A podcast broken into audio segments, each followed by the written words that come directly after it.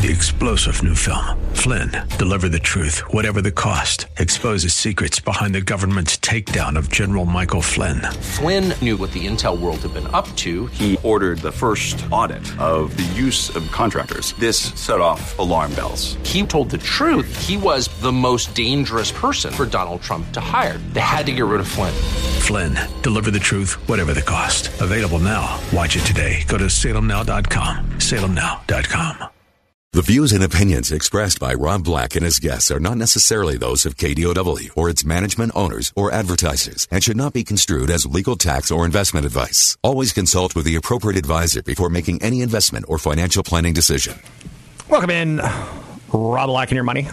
I'm Rob Black, talking all things financial, money, investing, and more. G20 meet at the end of the week as President Trump and President Xi are going to try to come up with some sort of truce terms in the trade war. Probably won't get a deal done. Not expected to, but constructive talk is the idea. Next week we get July 4th. A lot of people are going to be off next week, vacationing. Maybe not a lot of strength in the markets, not a lot of trading action.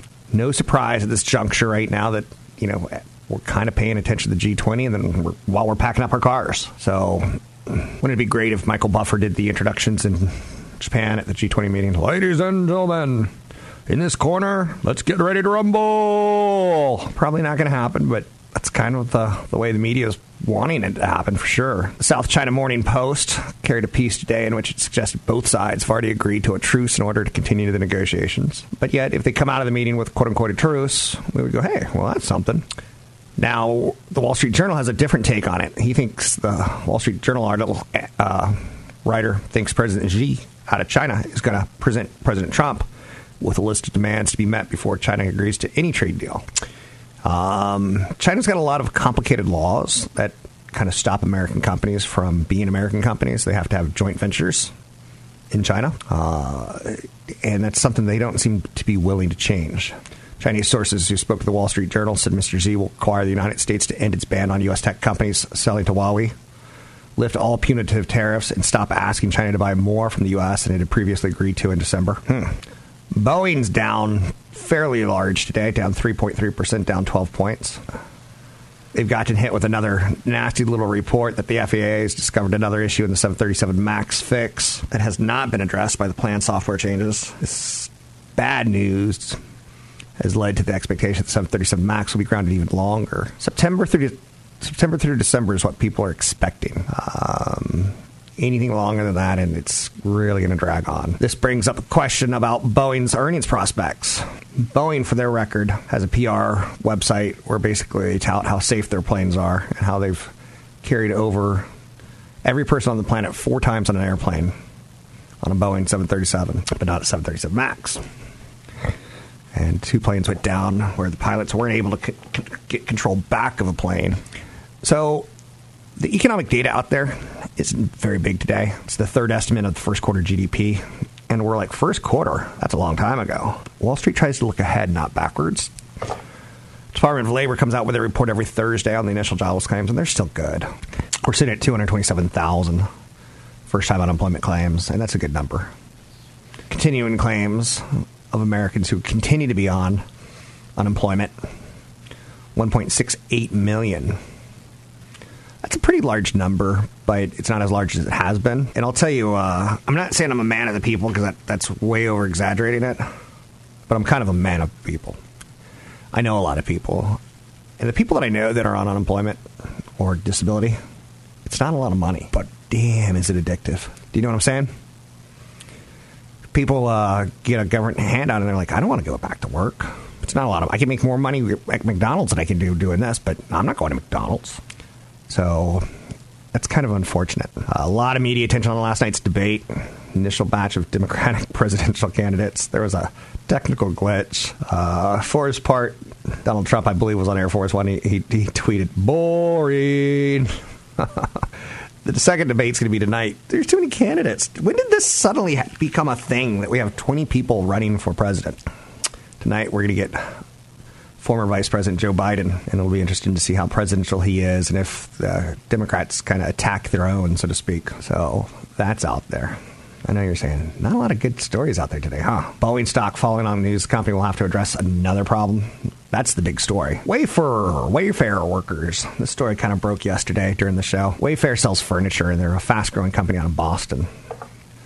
And it's interesting to note that they got upset, the employees did, when they figured out that a government contractor was going to buy $200,000 of bedroom furniture for a detention center for up to 3,000 children. And migrant children are being treated in facilities that have been referred to as squalid. So the employees, 500 plus of them, sent a letter to the CEO saying, We want you to act as if you had our morals and don't sell furniture to these people who are going to put the kids in these beds. Um, now, the Twitter account, some Wayfair employees asked the company to donate, you know, the profit from the $200,000 in the beds to a nonprofit that provides legal services to immigrant families. It was a mess of a day yesterday. It's tough to say who's on the right because the Wayfair employees typically they're under 35. They're running call centers kind of thing. They're helping people order furniture. Um, so they're millennials, and millennials are said to have, you know, they want to do things socially correct. Companies like Warby Parker who donate eyewear if you buy eyewear from them companies that you know donate shoes if you buy shoes from them to people who need shoes and eyewear. Millennials get behind that cause. My generation, we want 40% off. we want to buy it at a discount. We don't care what you do with the profit. So the employees who wanted to protest, it's kind of a, a damnation game because when do you draw the line and say, okay, so treating migrant children is bad, but what if some employees don't like gay marriage, or what if some employees don't like people of color? Or what if some employees don't like Russians? Um, you kind of, if you're in business to do business, you can't really discriminate, even if it's an evil company that wants to buy your goods. So, uh, Wayfair is the latest company to find itself in the crosshairs of conducting politically charged business. Starbucks got caught in a blowback a couple years ago. Alphabet and Google saw employee walkouts protest the company's sexual harassment policies. I'm Rob Black, talking all things financial, money invested, and more. Find me online at Rob Black Show, Twitter Rob Black Show. Big event coming up in early July. Seminar in Palo Alto at the Elks Lodge. You can sign up for it at Rob Black Show. Use code Radio25. Catch Rob Black and Rob Black and Your Money live on the Bay Area airwaves weekday mornings from 7 to 9 on AM 1220 KDOW and streaming live on the KDOW radio app or KDOW.biz. I'm Rob Black, talking money, investing, and more. I hope you come out to the July event in Palo Alto. I'm seriously starting to think of my career is winding down. I, don't have a timetable on it, but I wouldn't be surprised. Uh, so I do want to meet as many of you as I can. You can show up to the event at Palo Alto at the Elks Lodge. Use the code Radio25 to get in for free, and uh, hope to see you there. Um, what's kind of interesting about Apple? I just downloaded their OS 13 beta. It's got dark mode, and it kind of makes the phone fresh again. It's it's odd that I say that because all it does is change the background color to black from white, but the, it changes the way you look at your phone. It changes it for me. What's what's old is new in the world of Apple right now. I own shares of Apple. New iPod Touch is a nostalgic nod to the past. I cracked. I found one of my old iPods, and it still does messaging well, and it still does Apple Music well. You could still use it at the gym nicely. It's incredibly small, all things considered. But Apple just released a new iPod, and it makes you wonder why. You know, Apple also has a diabetes product now, which is blowing my mind. Uh, in their Apple Store, you can buy uh, something called OneDrop, which is blood glucose monitor. It closely integrates with the iPhone and the Apple Watch and it still does the blood prick, but it kind of looks cool. And it shows you that Apple's really trying to go after that health app. And down the road, they really, really want to get a sensor on that watch that could, you know, read your blood levels through your skin versus getting a, a, a prick, so to speak, from a needle. So OneDrop is aesthetically designed blood glucose monitor with a iPhone app that integrates with Apple's Health app. Um, Apple's greatest contribution to mankind, if they can come up with a diabetes monitor, glucose monitor, would be pretty fantastic. Uh, we're a nation who's getting fatter, bigger. We're a bunch of Oompa Loompas and diabetes is going to start taking a lot of lives. So that's out there. But that wasn't really the story that I wanted to do here. I want to talk a little bit more about the iPod. Steve Jobs once unveiled the first iPhone in 2007. He famously called it an iPod a phone, and an internet communicator all in one device. You forget that the, the, product that really pulled Apple out of its funk was the iPod. Before then, we were listening to music, and Lord knows, awful, awful form factors. I had, I don't even remember the name of the company. I'll probably remember it by the end of the show, but I want to say it was an anchor or something like that. It should have been called an anchor because it was as heavy as an anchor. And uh, it was a hard drive that had a big hard drive protective case and you could put it on your office desk and listen to your music all day. So basically, it was a portable hard drive. It had a little bit of a display on it, but not much. So the iPhone, it was the first modern smartphone when it was introduced in 2007, setting the stage for today's mobile devices and everything we do from listening to music, taking pictures. Apple just filed a patent for their watch to get an optical sensor put on their watch. Right now, it's the, probably the only thing that Apple seems to sell that doesn't have a camera on it, right? Now, the idea of carrying around a compact, regular device that can do just about everything has been the norm for people in their 20s. It's all they've known. Smartphones quickly replaced MP3 players as the primary means of listening to music, and we, Apple kind of took out a whole business. They kind of cannibalized their own. Sales of iPods peaked in 2008 when 54.8 million units were sold, and they've trended downwards in the years following because people just like, I could use my phone. And I dug out an old iPod, you know, gave it to my boys and said, you know, here, if you're in the back using the computer and I text you, you better answer. And it, oddly enough, it does. Uh, I didn't know this. It, it, has microphone on it, and it does do an iPhone. It doesn't do the iPhone. It does the uh, FaceTime. Smartphones quickly replaced MP3 player sales of iPods peaked, and uh, they started cannibalizing themselves. Now, back in 2006, iPods were 40% of the revenue for Apple, and then it started dropping. So in 2019, why would they launch a new iPod? Why would anyone choose to use it over a smartphone? It's a trip down memory lane. Now, again, keep in mind the iPod could still do FaceTime, and you can still make audio calls with it to other Apple users. And it looks like a lot like its predecessor from 2015. They didn't do any redesign in it. They put some smarter guts inside of it. It has an old-fashioned home button with no fingerprint scanner, just like the iPhone 5, but it's back is uniformly coated in aluminum now, so it looks a little bit you know more modern. It runs the A10 Fusion chip, which is the same processor that runs the iPhone 7, so it can do augmented reality applications. But I can't really figure out a reason why they brought the iPod back other than nostalgia. Uh, you can check email, you can snap photos, you can watch movies, you can browse social media, but it has a smaller screen. Um, I feel like it's a little bit better of a music player when it's you know when it's used just as a music player. iPod just doesn't feel relevant at this point in time. Now, starting at two hundred dollars, the iPod isn't you know cheap nor is it expensive. It's the cheapest device that Apple sells, and maybe just maybe the way I'm using it as a how do you say this? Um, baby step into getting a phone for a kid. It's a less expensive path into Apple's ecosystem. Could probably be what Apple's trying to pull off. You know, get your kids using Apple Music, get them using checking email, get them checking instant messaging for two hundred dollars, and then wham, when they want their real phone, knock it up to $1,200 or whatever the going phone rate is for Apple these days. But I just don't get it. It just it doesn't jump at me as this makes a ton of sense. I wish it did, but it doesn't. Um, I don't think there's a lot to talk about about Apple. I was going to try to dedicate the whole segment to it, but I, I feel like it's been trading back and forth right now. It gets to the mid to, uh, low 200s and it goes back down to 185 and it gets to low 200s it goes back down to 185 uh, kind of like big tech. Although for me what's someone who's doing really well in big tech facebook i keep continue to see their price targets move higher. This week apple did buy self-driving car startup drive.ai it seems to be an acqui-hire versus something that they're going into to try to compete with waymo Google, alphabet's self-driving car business but Apple's not really talking a lot about self-driving cars. Big event coming up in July, July 11th. Palo Alto Elks Lodge, 6:30 to 8:30 about income in retirement. You can sign up for the event at Rob Black Show. It's Rob Black Show. Use the code radio 25 to get in for free. Want the podcast with music? Find the link to the other version of the podcast by going to Rob Black's Twitter. His handle is at Rob Black Show. Listen to Rob Black and Your Money weekday mornings, 7 to 9 on AM 1220 KDOW. There's a robo advisor named Wealthfront that now offers a new high yield savings account. All you got to do is deposit a dollar in it and you can get 2.57% on your cash. It's a high yield savings account. Competition in the field is leading to higher interest rates and lower fees.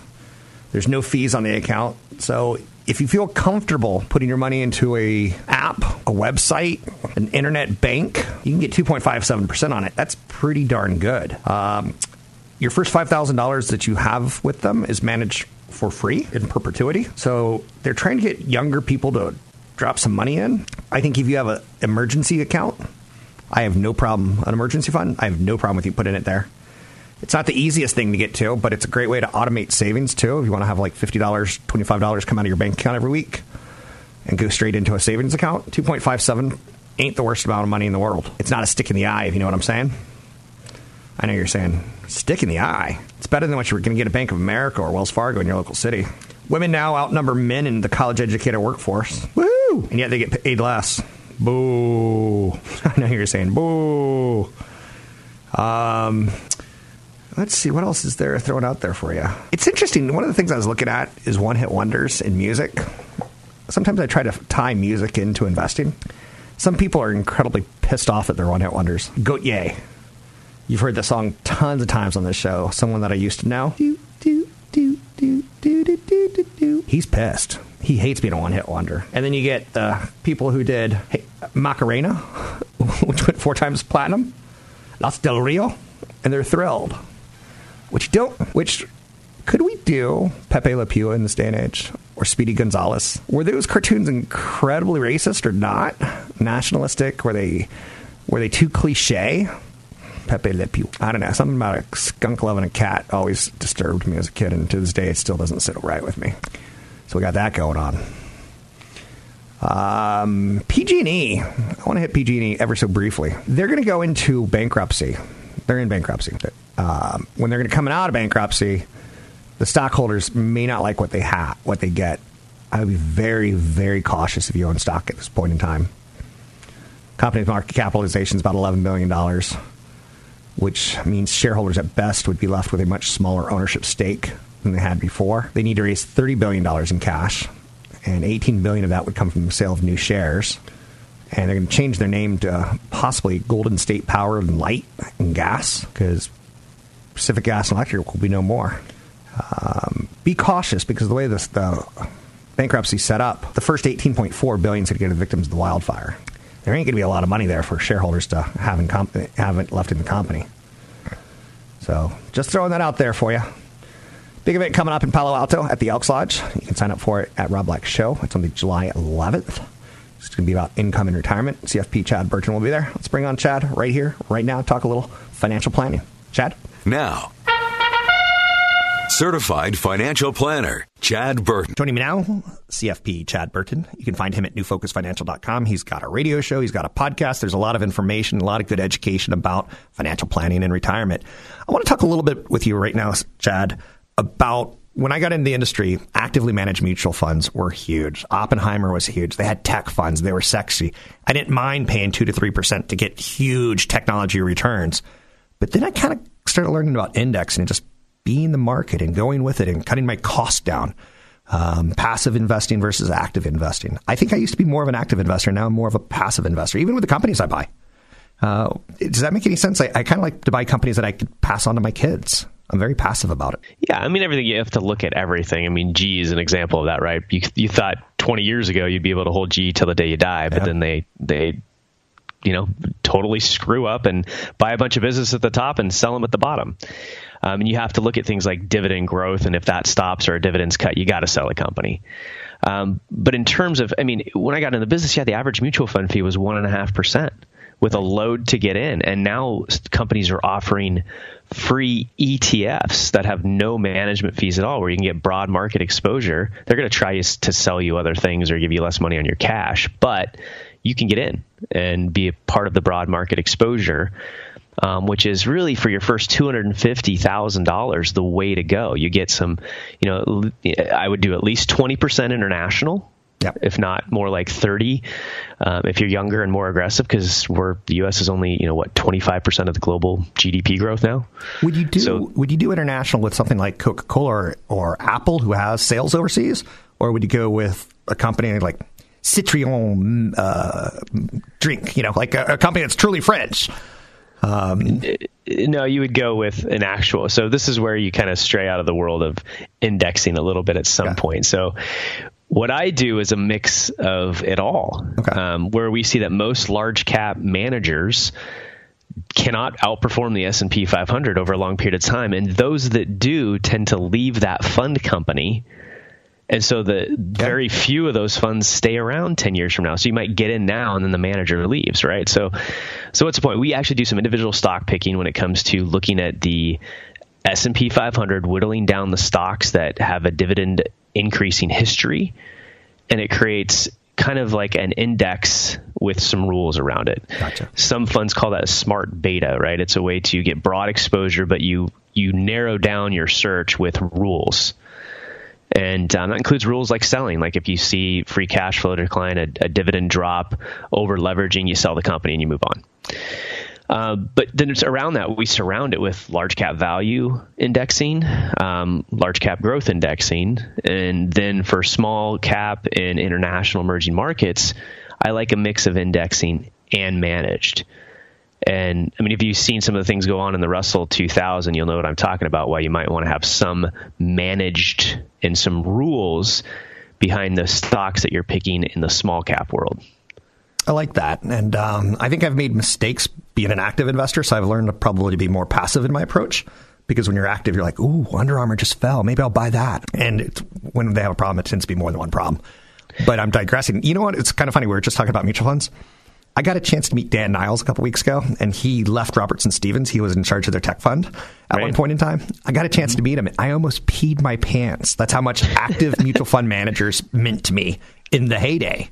And you're right. He left the company and started his own company. And then so it wasn't a mutual fund; it was for wealthy, net, high net worth people. Right, and then those hedge funds, like most hedge funds, are not keeping up with the market either. So that's why so many hedge funds are dying these days. But look, you, you get through points in time where you look at the Russell 2000, which is an index of small cap stocks. It's very popular right now. We're at the point where 33% of the companies in the index don't have earnings, Rob. They don't make any money, and those companies are pulled out when you're calculating the PE ratio, the average P ratio of the Russell 2000.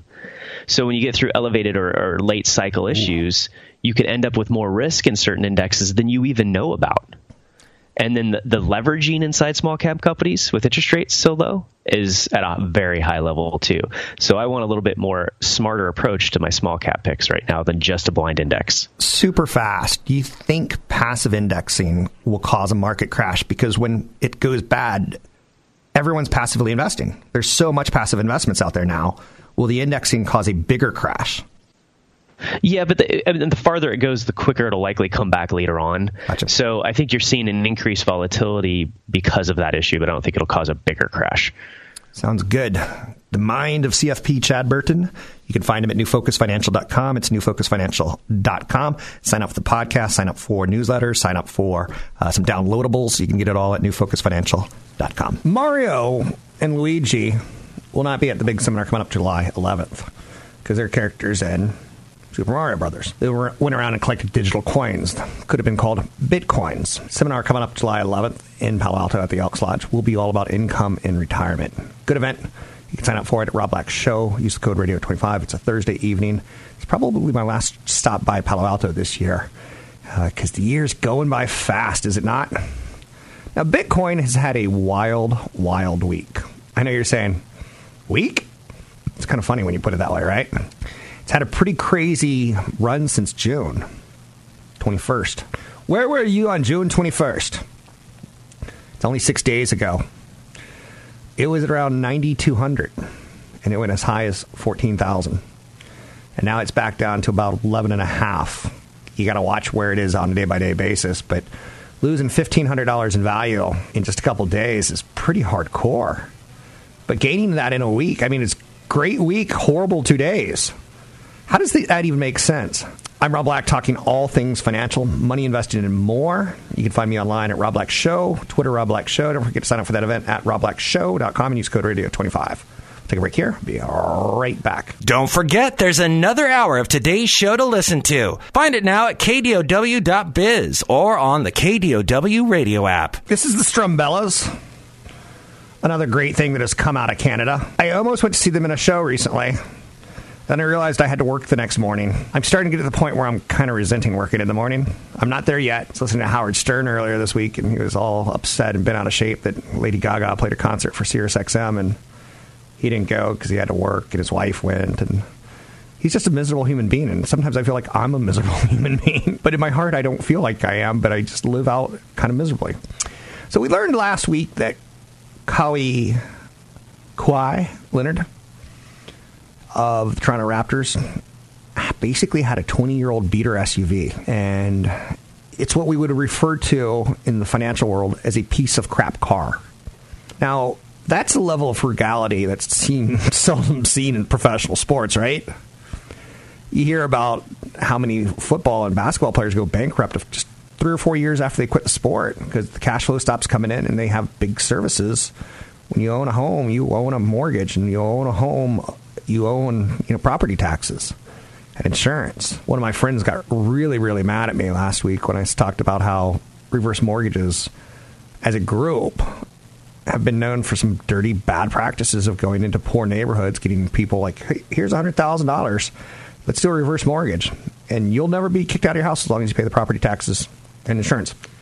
Realized that they couldn't always pay the property taxes and insurance especially if they go out and spend that money on something stupid now, stupid is, stupid does. But one of the mistakes I think we make in this society is we don't protect people from bad, stupid financial mistakes. I don't like 99% of annuities for that reason. Um, $3 on coffee every day is a luxury you can afford, and people seem to have an easier time giving up large luxuries than small luxuries like cars. People like Suze Orman. Her name should be Susie Orman, but no, she has to go as Suze Orman. I hate her. I hate everything about her. I hate that she wears pants as as shirts. It upsets me. Her her color is wrong. It's like she's too tan.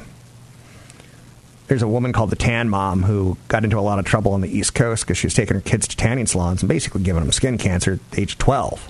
Suze Orman says things like, "That five dollar latte you're drinking, well, you're gonna just pee five dollars right down the drain." And you're like, "Okay, I get it. I get it. I get it." Um, but that's a luxury for people, and it alienates people when you talk to them that way. Hands down, one of the easiest ways to save money is to buy to drive a piece of crap car. You know, I don't go out and buy 20 business suits a year. I haven't bought a suit in five plus years, probably 10 to be honest with you. I don't buy $10 juicy juice drinks. I don't stay at luxury hotels on road trips. I stay at luxury hotels on vacations. But if I have to, you know, fly for business, I'm, I'm, good with the Best Western. I don't mind as long as the bed doesn't have fresh blood on it from a, a, murder scene. I'm okay with it. And to be quite honest with you, some of the best mattresses you could buy are from murder scenes. So I think driving a Ferrari is one of the, the dumbest things I've ever seen. A Beamer, a Benz. I think uh, Teslas. It, it, it's incredibly stupid. A Porsche. I've got a family member who owns a white Porsche, and he's a guy. What man owns a white Porsche? What's wrong with you? What's what's your peak car? Eh, millennials are car averse. They're all about the scooter, the Uber, the, the the Lyft. I will tell you, probably the easiest way to save money is to buy a piece of crap car. Um, I didn't have a car payment all of my 20s into my early 30s because someone gave me a Toyota Tercel and said, I'm going to give it to you for free as long as you drive it until it, it stops driving. I think I gave her $200. And I, I, I, I rode it for 15 years. I didn't have a car payment my insurance was lower and I didn't have a car payment. I still had great dates. I still had a great love life. I still had, you know, fun with friends. When we went skiing, we'd take their vehicle versus mine because mine didn't have a heater or air conditioning. It had a heater, but you couldn't throw skis on top of it because it just wasn't the right size. Um, I at least, if you don't own a car for 150000 don't own a car. One of the reasons I'm kind of loyal to the brand of Toyota is that their cars last a long time and they have good resale value. You can't get exactly what you paid for for a Toyota Tacoma, but pretty darn close. So that's my financial advice. I'm sticking with it, whether you like it or not. I'm sticking with it. There's a company called StockX that I want to talk about. It is a stock market of things, so to speak. It's a resale marketplace. You bid on products. They got into the business as one thing and one thing only at once. They were reselling Jordans. Are they called Jordanaires or Jordan? Um, something like that. And basically now it's an online marketplace for buying and selling things. It's called StockX. Um, but they're doing a lot more than shoes. I didn't know there was a market for basketball shoes, and Nike and everyone else is like starting to see that there is. So, um, brand brands need protect the essence of their brand. Availability of hard to find items, direct relationships with consumers is super important. So, keep an eye on a company called StockX and go check out their website because I think it'll surprise you. It's the company that's going to pull in a billion plus dollar valuation pretty darn fast. It just got 110 million dollars of funding, and it's called StockX. So it is valued now at a billion plus dollars. Um, and they resell shoes, handbags, and watches, but lots of sneakers. You can find me online at Rob Black Show, Twitter, Rob Black Show. Big event coming up in Palo Alto at the Elks Lodge. Sign up for it July 11th, 6.30 8.30 at robblackshow.com. Use code RADIO25. Three star general Michael J. Flynn, head of the Pentagon Intelligence Agency, knew all the government's dirty secrets. He was one of the most respected generals in the military. Flynn knew what the intel world had been up to, he understood its funding. He ordered the first audit of the use of contractors. This set off alarm bells.